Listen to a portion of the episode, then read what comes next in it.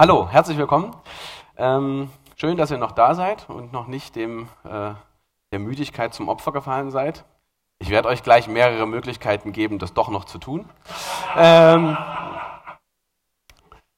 äh, ich habe, äh, mein Vortrag geht über Hopper und Reverse Engineering. Ähm, ich bin jetzt nicht so der Hacker, ne? also ich bin jetzt nicht der Reverse Engineer, der alles auseinander nimmt und dann äh, tolle Dinge damit macht und äh, keine Ahnung, in andere Programme laufende Kätzchen rein zaubert oder sowas. Das mache ich nicht. Ähm, ich will versuchen, euch äh, einen Einblick zu geben darin, wie ich in meinem Alltag Hopper benutze, um Dinge besser zu verstehen.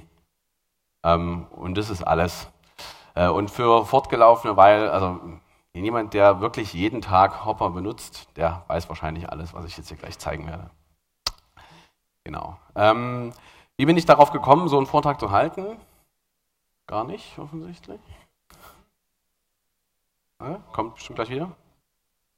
Einfach weitermachen. Hey, achso, ja, wir machen zuerst eine Umfrage, das ist sozusagen gleich meine, meine ähm, Anfang und dann machen wir einfach vier Beispiele. Einfach nur vier Beispiele, äh, wo ich euch zeige, wie ich Hopper benutze und das war's dann. Ähm, aber das vierte Beispiel ist gut. Ähm, vielleicht nehme ich doch nicht den Klicker. So, die Umfrage. Und zwar, wir hatten letztens bei uns im lokalen Coco Heads in der Hood, ähm, kam auf der Name Hopper. Und manche guckten so schief und ich so, wie, ihr kennt nicht Hopper? Ich würde jetzt gerne mal von euch sehen, wer kennt Hopper? Also wer, wem sagt der Name was, okay? Wer besitzt eine Lizenz von Hopper? Äh, wer nutzt diese regelmäßig? Gut, okay. Also ich habe das, hab das Ergebnis ähm, oder andere Tools, ja. Gibt es noch jemand, der andere Tools regelmäßig benutzt? Okay, zwei, ist egal. Ähm, ich habe das Ergebnis dieser Abstimmung mal antizipiert. Ähm, schön, dass es hier auch so ist wie bei uns zu Hause. Ähm, die meisten Leute nutzen Hopper nicht. Und ich habe dann gefragt, warum nutzt ihr das denn nicht? Und die so, ja, ich weiß nicht, ich verstehe nicht ganz, wie das funktioniert und das ist alles so komisch und ich denke zwar, dass man eine tolle Sache machen kann, aber ja, wenn es so ist, wann, wann brauche ich das denn? Und ich so, pass auf, ich ähm, zeige euch einfach mal ein paar Beispiele, wann ich in eine Situation gelaufen bin, wo ich dachte so, hm, jetzt mache ich Hopper auf und ich suche mir die Antwort. Und damit sind wir auch gleich beim Demo-Beispiel 1. Ähm, so. Ich habe hier ein tolles Xcode-Projekt. Ähm, wer mich kennt, kann man das lesen? Ja, okay. Ähm, wer mich kennt, ich baue nur Texteditor-Apps. Das heißt, ich habe in meinen Demos natürlich auch nur Texteditoren, weil alles andere äh, wäre vergebene Liebesmüh. Ähm, das heißt, und, und, ich, ähm, ich entwickle halt Texteditoren, die müssen gut sein. Das heißt, ich bin zum Beispiel jemand, der für Textkomponenten Unit-Tests schreibt. Ähm, und beim Schreiben von Unit-Tests testet man halt, dass so verschiedene Dinge gehen in seinem Code. Hier haben wir jetzt ein Beispiel, ich habe ein Text-View, da stelle ich, schreibe ich Hello World rein und ich teste einfach, ob Copy und Cut funktionieren. Weil das ist jetzt zwar der Standard-UI-Text-View, da würde ich das jetzt vielleicht nicht testen, aber in meiner Klasse ist der ganze Code durchwoben mit irgendwelchen skurrilen äh, äh, Verbesserungen, die ich da eingebaut habe. Und deshalb ist es natürlich schon gut zu wissen, ob das normale Cut und Copy noch funktioniert, wenn meine ganzen Erweiterungen da drin sind. Äh, das heißt, ich habe einen, Text, äh, einen Test gebaut. Ähm, ich habe hier einfach ein, keine Maus? Ja, da. Ich habe einfach ein Textview angelegt. Ich sage einfach Hello World als Text rein. Ähm, ich setze irgendeine Selektion, die nicht leer ist. Ähm, äh, ich leere das Pasteboard damit es leer ist und checke auch, dass es wirklich leer ist. Ich bin ein sehr gründlicher Tester. Ähm, und dann führe ich den Copy-Command aus. Ich habe ein Text-View, wo eine Selektion drin ist. Ich mache einen Copy-Command und danach erwarte ich, dass äh, der selektierte Text in meinem Pasteboard drin ist. Ähm, danach lösche ich das Pasteboard wieder, äh, gucke, dass es auch wirklich leer ist. Und dann führe ich den Cut-Command aus und erwarte, dass nach dem Cut-Command auch dasselbe in meinem Pasteboard drin steht. Erwartung, alles grün. Ja, probieren wir es mal.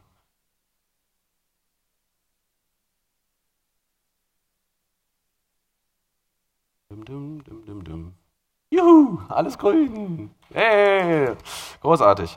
Okay, aber ich bin natürlich ein Entwickler, der besonders gründlich ist. Nur, dass es funktioniert, ist ja noch nicht alles. Ich will nämlich zum Beispiel auch wissen, ob äh, der, die Sachen überhaupt angezeigt werden. Ne? Da gibt es so eine View-Validierung, kann ich die Aktion anzeigen und ich will natürlich auch wissen, ob die äh, in dieser Situation jetzt die, die Copy- und die Cut-Funktionen möglich sind. Ähm, ich habe da mal was vorbereitet. Äh, ich habe mir noch mehr Testcases geschrieben, die Maus ist schon wieder weg. Ja, erweitere meinen Testcase jetzt einfach mal um ein bisschen was. Ähm, ich setze eine leere Selektion, dann sollte ich natürlich nicht kopieren können und auch nicht ausschneiden können. Und ich setze dann nochmal eine nicht leere Selektion und dann sollte ich natürlich kopieren können und sollte ich natürlich ausschneiden können. Wer das mal gemacht hat, einfach so einen Cursor in so ein Textview gesetzt und draufgetippt, da kommt so ein Kontextmenü und da ist kein Copy und Cut drin. Wenn das nur ein Cursor ist, wenn es eine Selektion ist, ist es drin. Und das sollte natürlich bei mir auch der Fall sein. So, und jetzt wird es spannend. Jetzt wartet mal. Testens. Und Cut wird angegeben für eine nicht leere Selektion als nicht verfügbar. Hä? Weiß jemand, woran es liegt? Ganz grobe Ideen? Raten? Nein. Wer weiß. Ähm Nein, editable ist es nicht. Der Textview ist editable. Ich habe eine Weile rumgespielt, mit verschiedenen Properties gespielt und ich bin nicht drauf gekommen. Und dann dachte ich, ich habe meinen Freund Hopper. Nicht weiterraten, ihr kommt schon noch irgendwann drauf. Ähm, wir brauchen das, wir müssen es jetzt herausfinden. Wir wollen es ja wirklich gemeinsam herausfinden. Ähm, man hat nicht immer 100 Freunde da, die allem, alle möglichen Ideen ins Ohr flüstern.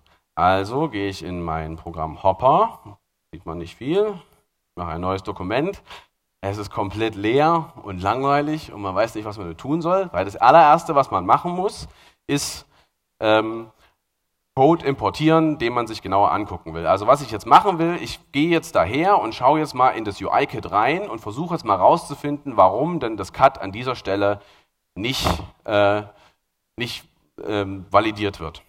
Das heißt, ich muss jetzt UI-Kit aufmachen, äh, muss das also öffnen. Weg also öffnen. Ich sage read new executable to disassemble. Ja, was ist denn? Ähm, ich glaube, ich, glaub, ich habe eine Slide dafür. Da liegt UIKit. ähm, es ist sehr schwer zu finden. Also Applications, Xcode, Contents, Developers Platform, iPhone OS Platform, Developer Library, Core Simulator, Profile, Runtime, iOS Simulator, System Runtime, Contents, Resources, uh, Runtime, Rules, System Library Frameworks. Da liegen alle Frameworks aus iOS drin und da kann man sie dann sich aufsuchen und äh, aufmachen. Ähm, ich habe das auch mal vorbereitet hier, dass ich mir das einfach kopieren kann. Ich gehe da jetzt einfach mal hin. Äh, wie ist der Go-Command? Da sind alle iOS Frameworks und da gehe ich zu UIKit und mache UIKit auf. Und jetzt fragt er mich irgendwelche verschiedenen Dinge, ob ich das alles will oder nicht. Und ich habe keine Ahnung, mache einfach OK. Und dann kriege ich UIKit Framework äh, und schaue mir das an. Und ich habe schon mal Hopper benutzt vorher und ich habe das jetzt gerade aufgemacht und ich sehe, es ist irgendwas falsch. Und jetzt kommt das erste Learning. Wenn man Hopper benutzt, lernt man viele unnütze Dinge über die Frameworks von Apple, die man sonst nicht weiß. Und jetzt lernen wir gerade, dass unter iOS 12 UIKit leer gemacht wurde und in verschiedene Subframeworks aufgelöst wurde, die man jetzt natürlich finden muss. Aber UIKit selber enthält nichts mehr. Da kommt man nicht mehr weiter. Wir müssen also eine neue Executable aufmachen, äh, was irgendwo anders suchen. Ja, ich will das löschen, ich brauche es nicht mehr.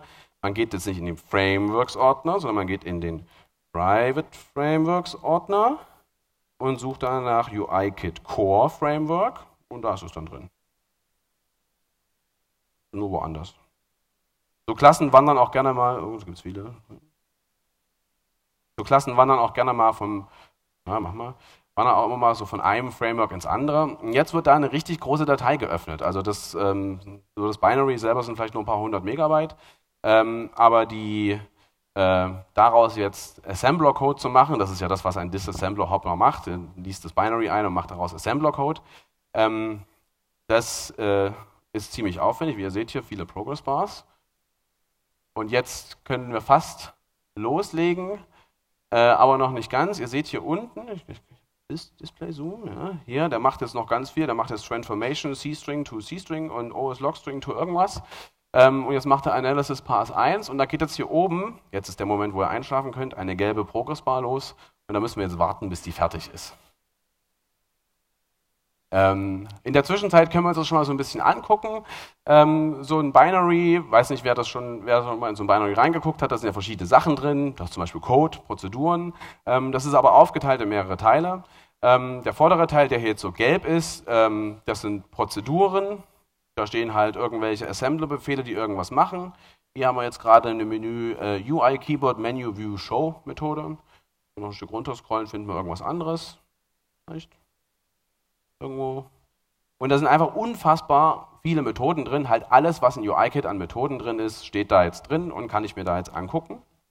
Dann gibt es hier hinten den grünen Bereich. Das sind die Strings. Da kann man nach Strings suchen alle Methoden aufrufen. Objective-C sind Strings, das ist ganz praktisch. Ähm, kann ich sozusagen nach dem String suchen und dann ähm, mit dem String nach den Methoden aufrufen, suchen und schauen, wo wurde das aufgerufen.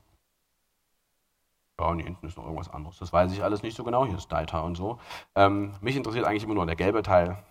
Äh, ich bin da jetzt nicht der große Experte von Disassembler, sondern nutze halt das, was ich brauche. Okay, ähm, ich glaube, die gelbe Progressbar ist weit genug, dass wir jetzt mal anfangen können.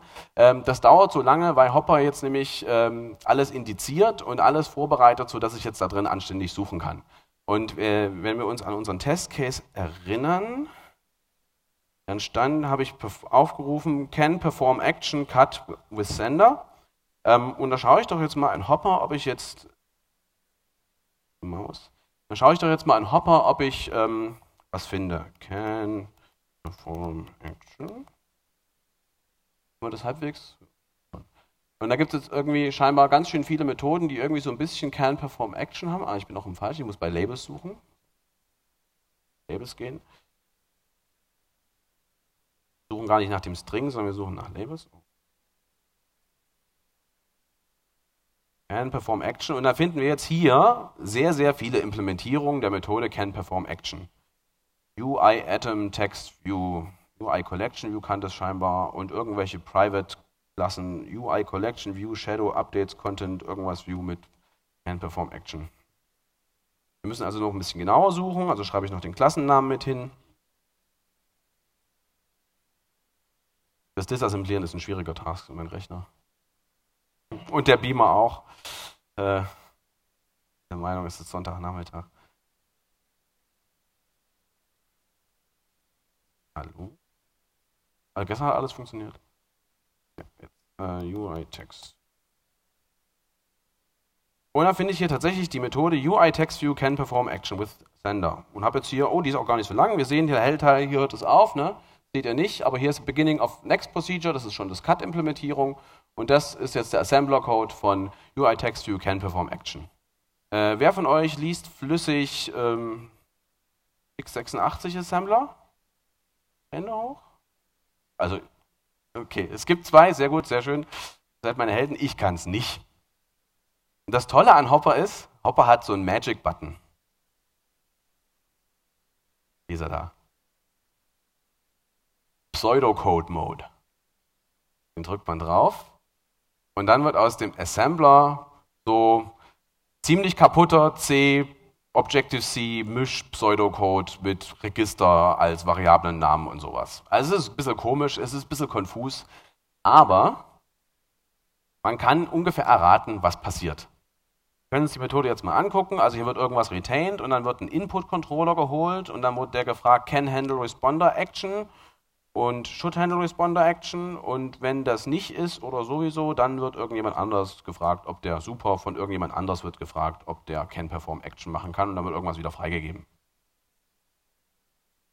Also die Methode ist auf jeden Fall, die macht halt irgendwas und die fragt irgendjemanden. Wir gehen mal von oben durch. Can Handle Responder Action klingt so ein bisschen, als wäre das irgendwie das so.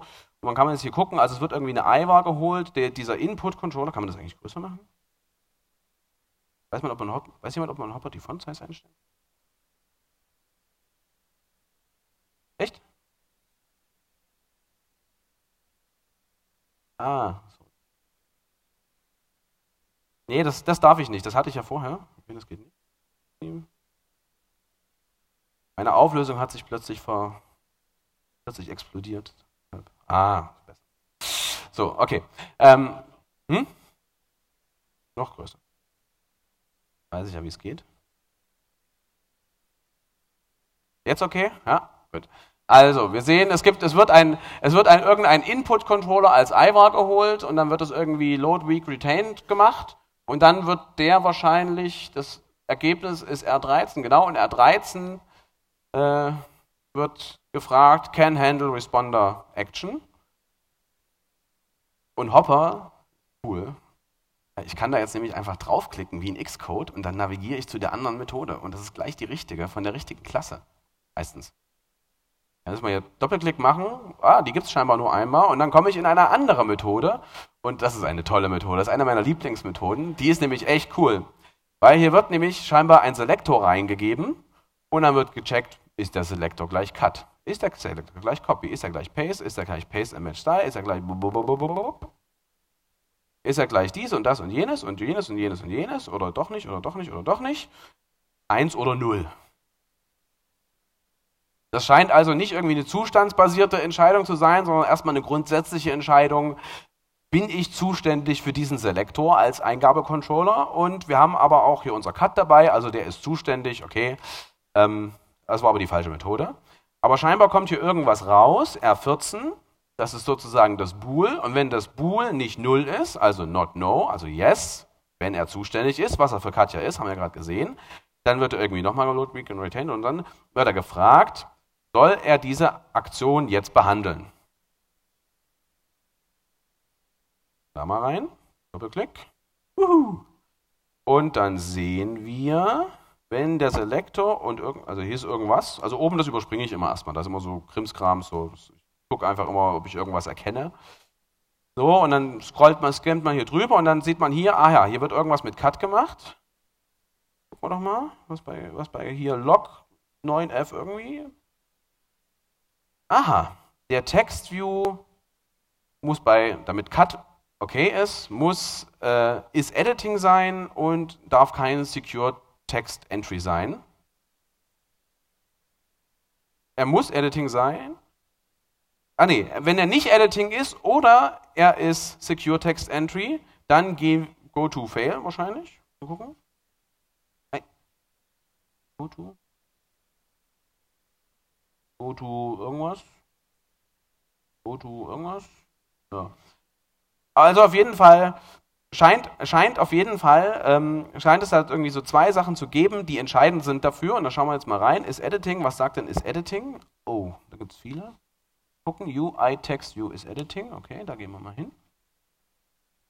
Self is First Responder. Und ich habe in meinem Testcase jetzt gerade einen Text-View angelegt, der ist in keinem Window drin, der ist nirgendwo zu sehen, der wird nicht First Responder sein. Und deshalb sagt er, nein, ich kann nicht ausschneiden, weil ich nicht First Responder bin. Und is editable war auch, war richtig, aber an dieser Situation jetzt ist das Entscheidende, ist First Responder. Ich glaube, du hast es gesagt. Genau. Aber jetzt haben wir über Hopper herausgefunden, dass sozusagen die Validierung der Methode Cut in einem TextView davon abhängt, ob der First Responder ist oder nicht. Das hätte ich lange suchen können an der Stelle. Ich wäre nicht drauf gekommen. Ich habe, glaube ich, eine halbe Stunde oder so rumgesucht und ich habe es nicht gefunden. Und dafür ist Hopper natürlich gut. Jetzt weiß ich, warum es so ist und muss mich natürlich entscheiden, was ich jetzt dann mit dem Wissen mache. Ne? Also ich habe mich entschieden, den Test einfach wieder rauszuschmeißen. Ähm, es war mir zu aufwendig, jetzt ein Fenster zu machen und den Texttür, also ich habe es probiert, Fenster aufmachen, Texttür reinmachen und irgendwie Beginn Editing, aber das ging irgendwie nicht und da hatte ich dann keine Lust mehr. Ähm, aber ich war stolz auf meine Hopperkünste, dass ich das herausgefunden habe, warum das jetzt nicht geht und äh, eine Antwort gefunden habe, die mich ruhig schlafen lässt. Es war also kein schwerer Programmierfehler von mir, wahrscheinlich, ähm, sondern Hopper. So. So viel dazu. Ach, Demo-Beispiel 2. Weiter geht's. Ähm, das war das erste, das brauchen wir nicht mehr. Weg. Und dann machen wir mal das Beispiel 2 auf. Diesmal sind wir auf meine Lieblingsplattform gewechselt, macOS. Ähm, aber wir sind wieder bei einem TextView und wir sind wieder dabei, irgendeinen Test für den TextView zu schreiben, um irgendetwas herauszufinden, äh, warum, ob das richtig funktioniert oder ob es nicht richtig funktioniert. Diesmal sind wir dabei ähm, und wollen herausfinden, ähm, ob Smart Copy und Paste und Delete richtig funktioniert. Ihr kennt Smart Copy und Paste, ihr selektiert ein Wort und ihr drückt Delete und es wird nicht nur das Wort gelöscht, sondern auch noch das Space davor damit halt am Ende nur ein Space übrig ist, damit ihr nicht so eine doppelte Lücke in eurem Text übrig habt. Ne? Hier wird der Text Go McCoon for the win angelegt und dann wird McCoon gelöscht äh, und dann bleiben zwei Spaces übrig. Das ist sozusagen das dumme Verhalten. Ich möchte aber das schlaue Verhalten bei mir haben und ich will sicherstellen, dass es auch wirklich funktioniert. Und jetzt schreibe ich einen Test dafür ähm, und habe erstmal nur das dumme Verhalten gemacht. Also ich habe das Smart Insert Delete disabled, habe ausgeschnitten, habe einen Cut gemacht und es sollten zwei Spaces übrig bleiben und das ist der Fall. Und jetzt möchte ich natürlich noch einen Test schreiben, äh, wo das schlaue Verhalten benutzt wird. Ich habe mir den natürlich vorbereitet. Rein, habe, äh, setze den Textview wieder zurück auf Go McHoon, selektiere den Text, mache Smart Insert Deletes an, ich mache Cut, ich schneide aus und ich erwarte, dass nur ein Space übrig bleibt. Und es geht nicht. Wieder ist die Frage, warum geht es nicht? Ihr kennt das Spiel, ich mache es jetzt mal ein bisschen schneller, aber ich wollte euch einfach an einem anderen Beispiel zeigen, dass das überall so gut funktioniert. Ähm, ich habe das auch schon mal vorbereitet mit AppKit hier. Ähm, das lädt jetzt kurz, aber es dauert bei weitem nicht so lange, wie das alles zu disassemblieren man muss auch nicht so oft OK drücken. Ähm, dum, dum, dum, ähm, und jetzt suche ich halt auch einfach wieder, jetzt gehe ich halt mal in die Implementierung von Cut im TextView und schaue einfach mal, was sie da so machen und warum da entschieden wird, das nicht zu machen. Ach, ich bin schon da, sehr praktisch. Äh, ich tippe trotzdem nochmal Cut ein, also ich gehe einfach hier oben rein und mache so, mach ich ns TextView. Cut. Okay, Pseudocode-Modus. Und wieder was Schönes, wenn man Hopper benutzt, man lernt Dinge über Frameworks und wie Frameworks gebaut werden und wie Sachen funktionieren. Was ist denn ein Cut? Ich habe mir da früher nicht so groß darüber Gedanken gemacht, aber dachte so, Cut ist bestimmt irgendwas voll Kompliziertes, da machen die bestimmt tolle Dinge. Aber sie machen einfach nur ein Copy und ein Delete. Hm. Ich finde es, also klar, es ja, macht Sinn, aber dass es tatsächlich so ist und dass es auch wirklich so implementiert ist und dass da nichts anderes dabei ist, das finde ich ganz interessant. Okay, das Copy wird es wahrscheinlich nicht sein, weil das Copy kopiert ja nur den Text, aber das Delete ist bestimmt der interessante Teil. Also gucken wir mal rein ins Delete und da gibt es hier ns-text-view-delete. Uh. Hm. Ähm, da wird irgendwas, da wird der Range geholt, der Text Storage gecached, Range at Index und dann wird eine C-Funktion aufgerufen, do, nsdo user delete for character range. Okay? nsdo user replace for character range. Und dann sind wir hier drin und fangen an, den Text zu lesen. Und wir wissen ja, wir suchen nach irgendwie Smart, Smart Quote, äh, Smart Space, Smart Text. Und wir finden tatsächlich hier relativ schnell irgendwie ein Smart Word. Und das ist tatsächlich der Smart Delete Range for Proposed Range. Das ist eine Public-Methode, die kann man sich auch die Doku angucken, die wird offensichtlich benutzt, das ist sehr schön zu wissen, dass es keine Private-Methode ist. Ähm, und die wird nur manchmal aufgerufen, es ist ein if außenrum, ARC5, keine Ahnung, was das ist, aber hier wird irgendwas auf Selection Granularity gecheckt. Selection Granularity, das habe ich schon mal gehört. Ich gehe mal kurz in meinen Xcode und ich suche einfach mal in den Headern nach Selection Granularity. TextView. Ah, das ist eine Public Property, da gibt es eine NS-Selection Granularity und da gibt es einfach eine Enom mit drei Konstanten, by Character, by Word, by Paragraph. Und scheinbar wird Smart Delete nur dann gemacht, wenn das 1 ist und 1 ist by Word. Aha, es muss eine Selection Granularity by Word sein, damit Smart Delete ausgeführt wird. Wer wusste das?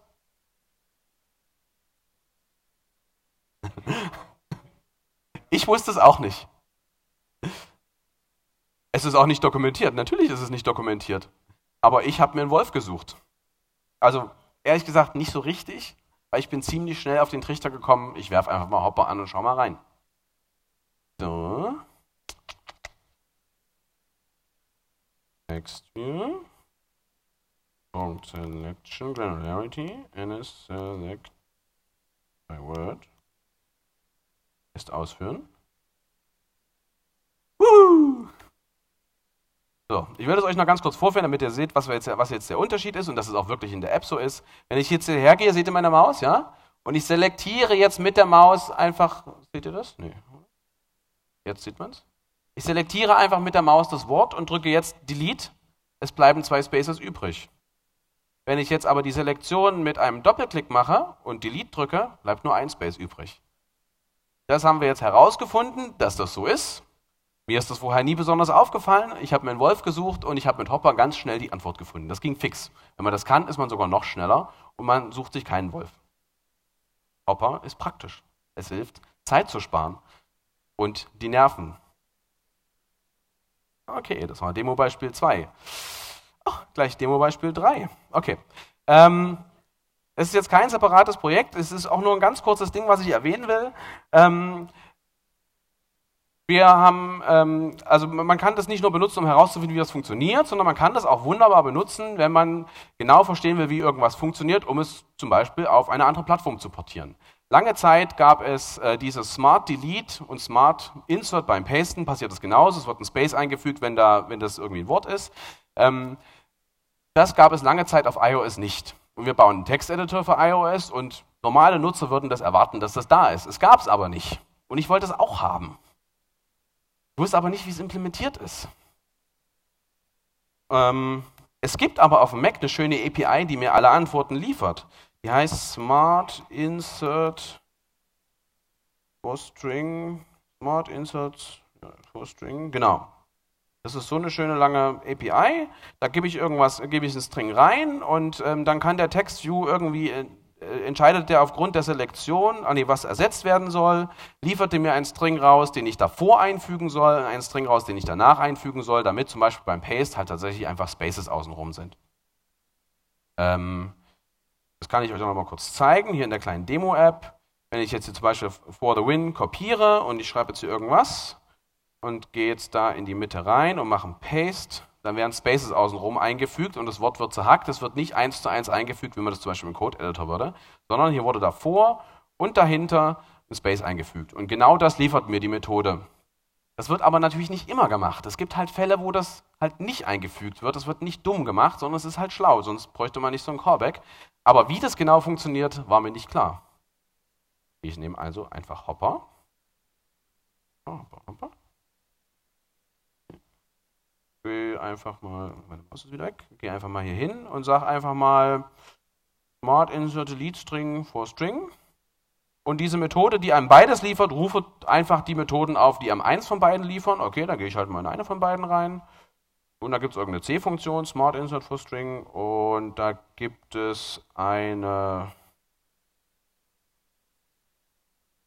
Und dann wird hier irgendwo Block implemented at Whitespace in Uline Character Set. Hier wird irgendwas gecheckt. Ganz schön viel Code. Ich glaube, man braucht dieses Get Pre Post Smart Set. Block Invoke. Das klingt irgendwie so wie Get Pre Post Pre Smart Set. Schauen wir doch mal auf Get Pre Smart Set Block Invoke. Oha! ein NS-Mutable Character Set, also Zeichen, auf die gecheckt wird, mit irgendwelchen konkret angegebenen Zeichen, Whitespace in Newlines und dann irgendwelche Ranges oder Zeichen aus dem Unicode-Bereich. Äh, und es gibt, es, es gibt auch das Post Smart Set. Äh, Get Post Smart Set. Das sind andere Zeichen und andere Ranges und Punctuation irgendwie scheinbar auch. Also da hat sich jemand schon sehr viel Gedanken gemacht. Das geht auch für Chinesisch und für alle Sprachen und hat das da in den Code reingefasst. Was ich jetzt einfach machen kann, ist Select, Copy, Paste und das in diesem Fall kompiliert es sogar. Ja, also Hopper ist wirklich super, um äh, äh, Logik rauszufinden und zu verstehen, wie äh, Algorithmen funktionieren. Das nochmal als kurzes Beispiel.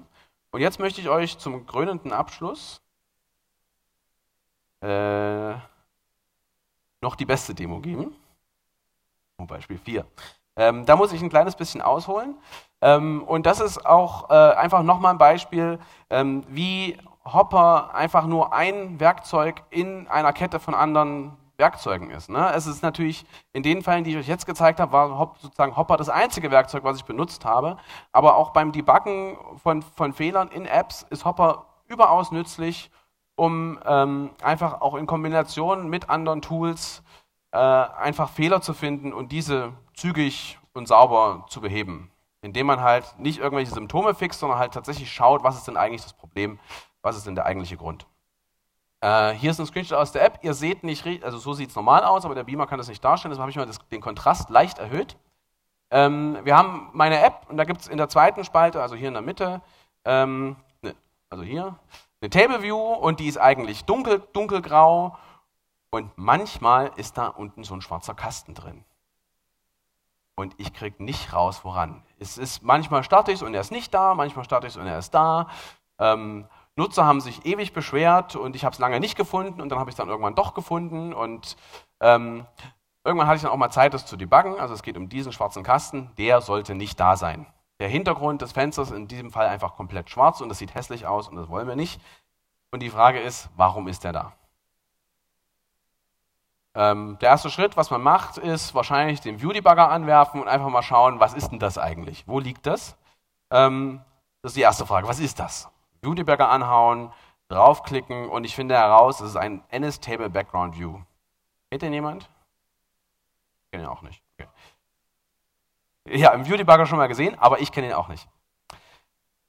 Was ist das? Okay, ich kenne es nicht. Wo ist es? Nochmal den Viewdebugger anschauen, View-Hierarchie anschauen.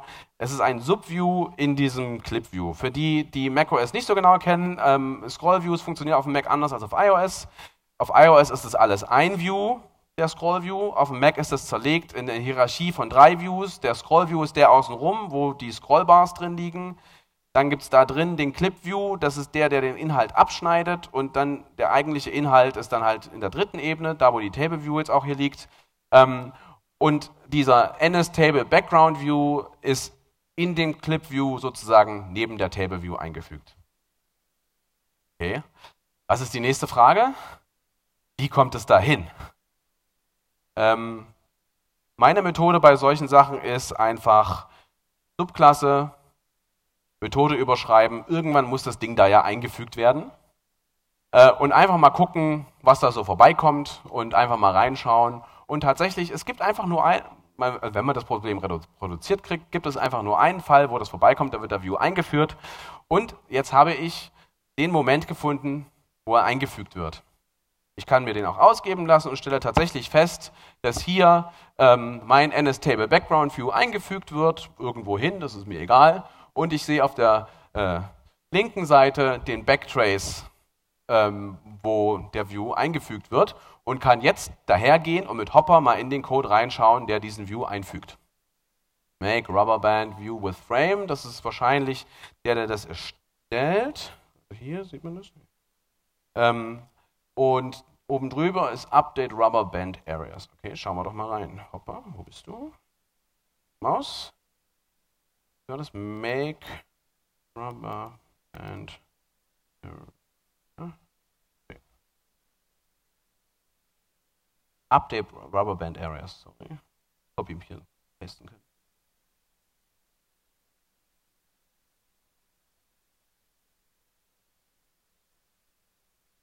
Aha, NS Table View Update Rubberband Areas.